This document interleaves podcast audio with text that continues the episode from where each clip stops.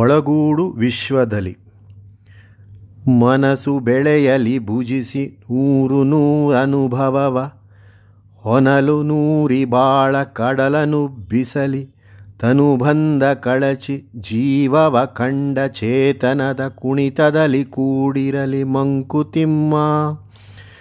ಬ್ರಹ್ಮವನ್ನು ಮರೆಯದೆ ಬ್ರಹ್ಮವೈಭವದಲ್ಲಿ ಬ್ರಹ್ಮಲೀಲೆಯಲ್ಲಿ ಪಾಲುಗೊಳ್ಳಬೇಕಾದದ್ದು. ಆದ್ದರಿಂದ ಜೀವನದಲ್ಲಿ ಬರುವ ನೂರಾರು ಅನುಭವಗಳನ್ನು ಪಡೆಯಬೇಕಾದದ್ದು. ಆದ್ದರಿಂದ ಮನಸ್ಸನ್ನು ಬೆಳೆಸಿಕೊಳ್ಳಬೇಕಾದದ್ದು. ನಮ್ಮ ಬಾಳ್ವೆ ಎಂಬ ಸಮುದ್ರಕ್ಕೆ ನೂರಾರು ಅನುಭವಗಳೆಂಬ ನದಿಗಳು ಬಂದು ಸೇರಿ ಅದನ್ನು ಉಬ್ಬಿಸಲಿ. ಆದರೆ ಈ ದೇಹವೇ ಶಾಶ್ವತವಾದದ್ದು. ನಾನು ಎಂದರೆ ಈ ದೇಹ ಎಂಬ ಮೋಹ ಇರತಕ್ಕದ್ದಲ್ಲ.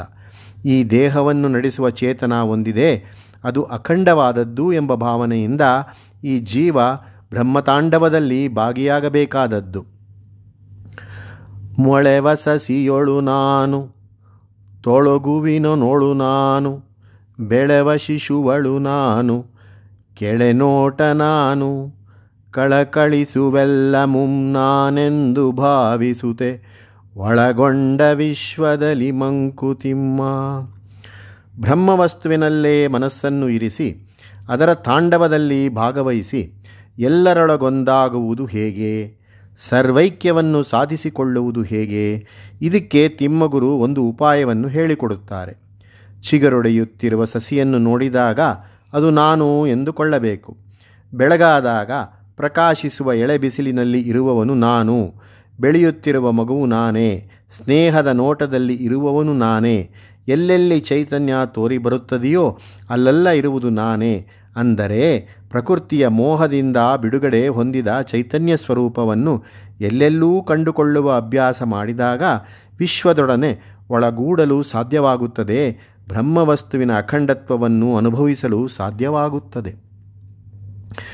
ಸರಿಹದದ ಕಾಳು ತಿರೆಯೆಪ್ಪಿದೊಡೆ ಮೊಳೆಯುವುದು ಹುರಿದೊಡದು ಮೊಳೆಯದರಳಹುದು ಬಾಯಿಸವಿಗೆ ಪರಮತತ್ವಜ್ಞಾನಿಯೊಡರಿಸುವ ಕರುಮಗಳು ಮರುಬೆಳೆಗೆ ಬಿತ್ತಲ್ಲ ಮಂಕುತಿಮ್ಮ. ವಿಶ್ವದೊಳಗೆ ಒಂದಾಗಿ ಬ್ರಹ್ಮಾನುಭವವನ್ನು ಪಡೆಯುವವನಿಗೆ ನಾನು, ನನಗೆ, ನನ್ನಿಂದ ಎಂಬುದರಿಂದ ಬರುವ ಅಂಟು ಇರುವುದಿಲ್ಲ. ಅವನಿಗೆ ಜೀವನ ಹೊರೆಯಾಗುವುದಿಲ್ಲ. ಅವನಿಗೆ ಲೋಕದ ಅಂಟು ಇಲ್ಲದೇ ಇರುವುದರಿಂದ ಅವನು ಲೋಕಕ್ಕೆ ಕೊಡಬೇಕಾದ ಅಥವಾ ಲೋಕದಿಂದ ಪಡೆಯಬೇಕಾದ ಸಾಲ ಇರುವುದಿಲ್ಲ. ಒಂದು ಹದವಾದ ಕಾಳು ಮಣ್ಣಿನಲ್ಲಿ ಬಿದ್ದಾಗ ಅದು ಮೊಳೆಯುತ್ತದೆ. ಆದರೆ ಅದೇ ಕಾಳನ್ನು ಹುರಿದಾಗ ಅದು ಮೊಳೆಯುವುದಿಲ್ಲ. ಅದು ಬಾಯಿಗೆ ರುಚಿಯಾದ ಹುರಿಗಾಳೋ ಹುರಿಹಿಟ್ಟೋ ಆಗುತ್ತದೆ. ಲೋಕದ ಅಂಟನ್ನು ಇಟ್ಟುಕೊಂಡು ಮಾಡಿದ ಕರ್ಮ ಪುನಃ ಮೊಳೆಯುತ್ತದೆ.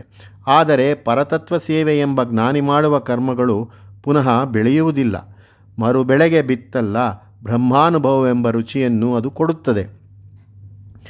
ಸುಟ್ಟ ಹಗ್ಗದ ಬೂದಿ ರೂಪ ಮಾತ್ರದಿ ಹಗ್ಗ ಗಟ್ಟಿ ಜಗವಂತು ತತ್ವಜ್ಞಾನ ಸೋಕೆ ತೊಟ್ಟಿಹದು ಲೋಕರೂಪವ ತಾತ್ವಿಕನ ವೃತ್ತಿ ಕಟ್ಟಿದವನಾತ್ಮವನು ಮಂಕುತಿಮ್ಮ.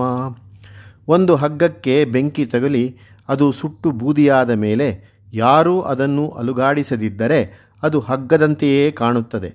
ಆದರೆ ಅದಕ್ಕೆ ರೂಪವೊಂದನ್ನು ಬಿಟ್ಟು ಹಗ್ಗದ ಬೇರೆ ಗುಣಗಳು ಯಾವುದೂ ಇರುವುದಿಲ್ಲ. ಹಾಗೆಯೇ ತತ್ವವನ್ನು ತಿಳಿದವನ ಪಾಲಿಗೆ ಗಟ್ಟಿಯಾಗಿ ಕಂಡುಬರುವ ಈ ಲೋಕವು ರೂಪದಲ್ಲಿ ಮಾತ್ರ ಲೋಕವಾಗಿ ಕಂಡುಬಂದರೂ ಲೋಕ ಯಾವ ಪರಿಣಾಮವನ್ನು ಅವನಲ್ಲಿ ಉಂಟು ಮಾಡಲಾರದು. ಲೋಕ ಕಣ್ಣಿಗೆ ಕಂಡುಬಂದರೂ ಅದು ಅವನ ಪಾಲಿಗೆ ಇಲ್ಲದಂತೆಯೇ ಸರಿ.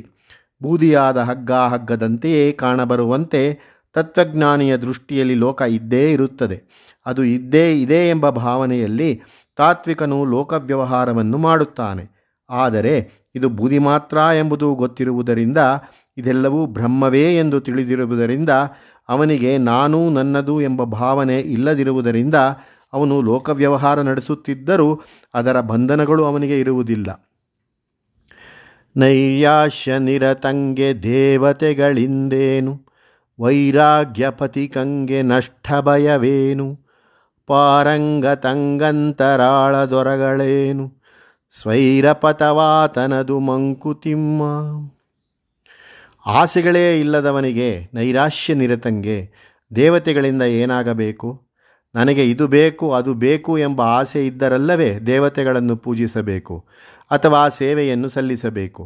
ವೈರಾಗ್ಯದ ದಾರಿಯಲ್ಲಿ ನಡೆಯುತ್ತಿರುವವನಿಗೆ, ಅಂದರೆ ಯಾವ ವಿಷಯದಲ್ಲೂ ರಾಗವನ್ನು ಅಂದರೆ ಅಂಟನ್ನು ಬೆಳೆಸಿಕೊಳ್ಳದೇ ಇರುವವನಿಗೆ, ನಷ್ಟವಾಗುವುದು ಎಂಬುದರ ಚಿಂತೆಯೇ ಇರುವುದಿಲ್ಲ.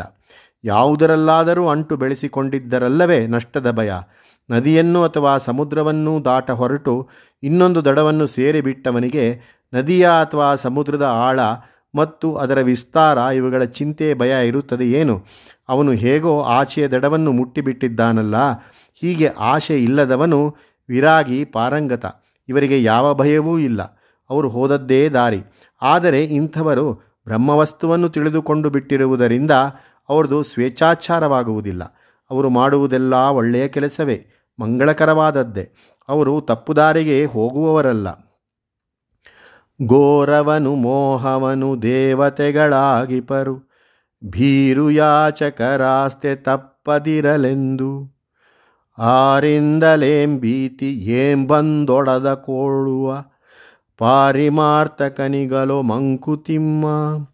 ಮನುಷ್ಯರು ತಮ್ಮನ್ನು ಯಾವಾಗಲೂ ಆಶ್ರಯಿಸುತ್ತಿರಲಿ, ಯಾವಾಗಲೂ ಪೂಜಿಸುತ್ತಿರಲಿ, ತಮಗೆ ದೊರಕಬೇಕಾದ ಹವಿಸ್ಸು ದೊರಕುತ್ತಿರಲಿ ಎಂಬ ಉದ್ದೇಶದಿಂದ ದೇವತೆಗಳು ಭೀರುವಾದ ಅಂದರೆ ಭಯಪಡತಕ್ಕ ಮನೋಭಾವವುಳ್ಳ ಮನುಷ್ಯನಿಗೆ ತಮ್ಮ ಘೋರ ರೂಪವನ್ನು ತೋರಿಸುತ್ತಾರಂತೆ, ಹಾಗೆಯೇ ಅವನನ್ನು ಮೋಹಗೊಳಿಸುತ್ತಾರಂತೆ. ಅವರು ಜ್ಞಾನವನ್ನು ಒದಗಿಸುವವರಲ್ಲ, ಮನುಷ್ಯನ ಆಸೆಯನ್ನು ಬೆಳೆಸುವವರು. ಮನುಷ್ಯನಾದರೂ ತನ್ನ ಆಸೆಯನ್ನು ಪೂರೈಸಿಕೊಳ್ಳುವುದಕ್ಕಾಗಿ ದೇವತೆಗಳಲ್ಲಿ ಯಾಚನೆ ಮಾಡುತ್ತಾನೆ. ಆದರೆ ಪರಮಾರ್ಥವನ್ನು ತಿಳಿಯಬಯಸುವವನಿಗೆ ಯಾರಿಂದಲೂ ಹೆದರಿಕೆ ಇಲ್ಲ. ಅವನು ಏನು ಬಂದರೆ ಅದನ್ನು ಅನುಭವಿಸಲು ಸಿದ್ಧನಾಗಿರುತ್ತಾನೆ. ಅಂಥವನ ಗುರಿ ಬ್ರಹ್ಮವಸ್ತು ಒಂದೇ. ಆದ್ದರಿಂದ ಅವನು ದೇವತೆಗಳ ಹಂಗಿಗೆ ಒಳಗಾಗುವುದಿಲ್ಲ. ಹಣ್ಣೇನು ಕಾಯೇನು ಹೊಟ್ಟೆ ತುಂಬಿರುವಂಗೆ, ಪುಣ್ಯವೇಂ ಪಾಪವೇಂ ಪೂರ್ಣದರ್ಶನಿಗೆ. ಉನ್ನತದ ಶಿಖರದಿಂ ತಿಟ್ಟೇನು ಕುಳಿಯೇನು, ಪೂರ್ಣತೆಗೆ ಸೊಟ್ಟೇನು ಮಂಕುತಿಮ್ಮ. ಪರಮಾರ್ಥವನ್ನು ತಿಳಿದು ಬಯಸುವವನಿಗೆ ಅಥವಾ ಪರಮಾರ್ಥವನ್ನು ತಿಳಿದವನಿಗೆ ಬ್ರಹ್ಮವೊಂದನ್ನು ಬಿಟ್ಟು ಬೇರೆ ಯಾವುದರಲ್ಲೂ ಆಸಕ್ತಿ ಇರುವುದಿಲ್ಲ. ಅವನಿಗೆ ಬೇರೆ ಯಾವುದೂ ಬೇಕಾಗಿಲ್ಲ. ಹೊಟ್ಟೆ ತುಂಬಿದವನ ಮುಂದೆ ಹಣ್ಣುಗಳನ್ನು ಇಟ್ಟರೆ ಅವನು ಅದರಲ್ಲಿ ಕಾಯಿ ಯಾವುದು, ಹಣ್ಣಾಗಿರುವುದು ಯಾವುದು ಎಂಬುದನ್ನು ನೋಡುವುದಿಲ್ಲ. ಏಕೆಂದರೆ ಹಣ್ಣನ್ನು ತಿನ್ನುವ ಉದ್ದೇಶವಿದ್ದರೆ ತಾನೇ ಹಣ್ಣನ್ನು ಪರೀಕ್ಷೆ ಮಾಡಬೇಕು. ಸಂಪೂರ್ಣ ದರ್ಶನವನ್ನು ಪಡೆದವನು ಎಲ್ಲ ಕೆಲಸಗಳನ್ನು ಬ್ರಹ್ಮವಸ್ತುವಿಗೋಸ್ಕರ ಮಾಡುತ್ತಾನೆ. ನಾನು ನನ್ನದು ಎಂಬ ಅಂಟು ಅವನಿಗಿಲ್ಲ. ಆದ್ದರಿಂದ ಅವನಿಗೆ ಯಾವ ಕೆಲಸ ಪುಣ್ಯಕರ, ಯಾವುದು ಪಾಪಕರ ಎಂಬುದರ ಚಿಂತೆ ಇಲ್ಲ. ಒಂದು ಎತ್ತರವಾದ ಬೆಟ್ಟದ ಮೇಲೆ ನಿಂತಿರುವವನು ಕೆಳಗಿನ ಭೂಮಿ ಭಾಗವನ್ನು ನೋಡಿ ಅಲ್ಲಿ ನೆಲ ಎತ್ತರವಾಗಿದೆ, ಇಲ್ಲಿ ತಗ್ಗಾಗಿದೆ ಎಂದು ಕಳವಳ ಪಡುವುದಿಲ್ಲ. ಏಕೆಂದರೆ ಅವನು ಆ ನೆಲದ ಮೇಲೆ ನಡೆಯಬೇಕಾಗಿಲ್ಲವಲ್ಲ, ಅವನು ಇರುವ ಸ್ಥಳವೇ ಬೇರೆ. ಹೀಗೆ ಪರಮಾರ್ಥವನ್ನು ತಿಳಿದವನು ಲೋಕದ ವ್ಯವಹಾರಗಳಿಂದ ಬಾಧಿತನಾಗುವುದಿಲ್ಲ. ಅವನಿಗೆ ಅದರ ಅಂಟೂ ಇರುವುದಿಲ್ಲ. ಕೋಡುಗಲ್ಲನು ಹತ್ತಿ ದೂರವನು ನೋಳ್ಪಂಗೆ, ಗೋಡೆ ಗೊತ್ತಗಳೇನು ಮೇಡುಕುಳಿಯೇನು. ನೋಡು ನೀನುನ್ನತದಿ ನಿಂತು ಜನಜೀವಿತವ, ಮಾಡುದಾರದ ಮನವ ಮಂಕುತಿಮ್ಮ. ಬೆಟ್ಟದ ಮೇಲೆ ಒಂದು ಕೋಡುಗಲ್ಲನ್ನು ಹತ್ತಿ ಅಲ್ಲಿಂದ ಸುತ್ತಲಿನ ಭೂಪ್ರದೇಶವನ್ನು ನೋಡುವವನಿಗೆ ಒಂದು ಭೂಮಿ ಭಾಗವು ಇನ್ನೊಂದರಿಂದ ಬೇರ್ಪಡಿಸುವ ಗೋಡೆಗಳಿಂದ ಏನಾಗಬೇಕು? ವಾಸ್ತವವಾಗಿ ಆ ಬೇರ್ಪಡಿಸುವ ಗುರುತುಗಳು ಅವನ ಗಣನೆಗೆ ಬರುವುದೇ ಇಲ್ಲ. ಅವನು ಕಾಣುವ ಭೂಪ್ರದೇಶದಲ್ಲಿ ಎತ್ತರವೂ ಹಳ್ಳವೂ ಒಂದೇ ರೀತಿಯಾಗಿ ಕಾಣುತ್ತದೆ. ಹಾಗೆ ಬ್ರಹ್ಮವನ್ನು ಎಲ್ಲ ಕಡೆಯೂ ಕಾಣುವವನಿಗೆ ಜನಜೀವನದ ಆಗುಹೋಗುಗಳು ಬ್ರಹ್ಮದ ಲೀಲಾ ವಿನೋದವಾಗಿ ಕಾಣುತ್ತದೆ. ಆದ್ದರಿಂದ ಆ ಬ್ರಹ್ಮವೆಂಬ ಕೋಡುಗಲ್ಲನ್ನು ಹತ್ತಿ ಜನಜೀವನವನ್ನು ನೋಡು, ಉದಾರವಾದ ಮನಸ್ಸು ನಿನ್ನದಾಗಲಿ ಎಂದು ತಿಮ್ಮಗುರು ಉಪದೇಶ ಮಾಡುತ್ತಾರೆ. ಹರ್ಮ್ಯಾಗ್ರಕೇರಿ ಸೋಪಾನದಿನತೀತನಹೆ, ನಿರ್ಮಮತೆಗೇರಿ ಕರ್ಮಾತೀತನಪ್ಪೆ. ಬ್ರಹ್ಮಪದದಿಂದ ಧರ್ಮಾಧರ್ಮಗಳ ನಿಯಮ ನಿರ್ಮಾಲ್ಯವಾಗುವುದು ಮಂಕುತಿಮ್ಮ. ಉಪ್ಪರಿಗೆಯ ಮೇಲೆ ಏರಿದವನಿಗೆ ಸೋಪಾನದಿಂದ ಏನಾಗಬೇಕು? ಬ್ರಹ್ಮ ಸಾನ್ನಿಧ್ಯದ ಆನಂದವನ್ನು ಅರಿತವನು ಯಾವುದರಿಂದಲೂ ಭಯಪಡನು.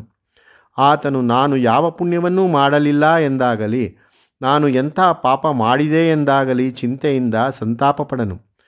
ಬ್ರಹ್ಮಸ್ವರೂಪವನ್ನರಿತವನು ತನ್ನಾತ್ಮವನ್ನು ಸಂತೋಷದಲ್ಲಿರಿಸಿಕೊಂಡಿರುತ್ತಾನೆ. ಪುಣ್ಯಪಾಪಗಳೆರಡನ್ನೂ ಸರ್ವಜೀವ ಜೀವೋಪಾಧಿ ಮೂಲವಾದ ಆತ್ಮಸಮಾಧಾನವನ್ನೂ ಪಡೆದಿರುತ್ತಾನೆ.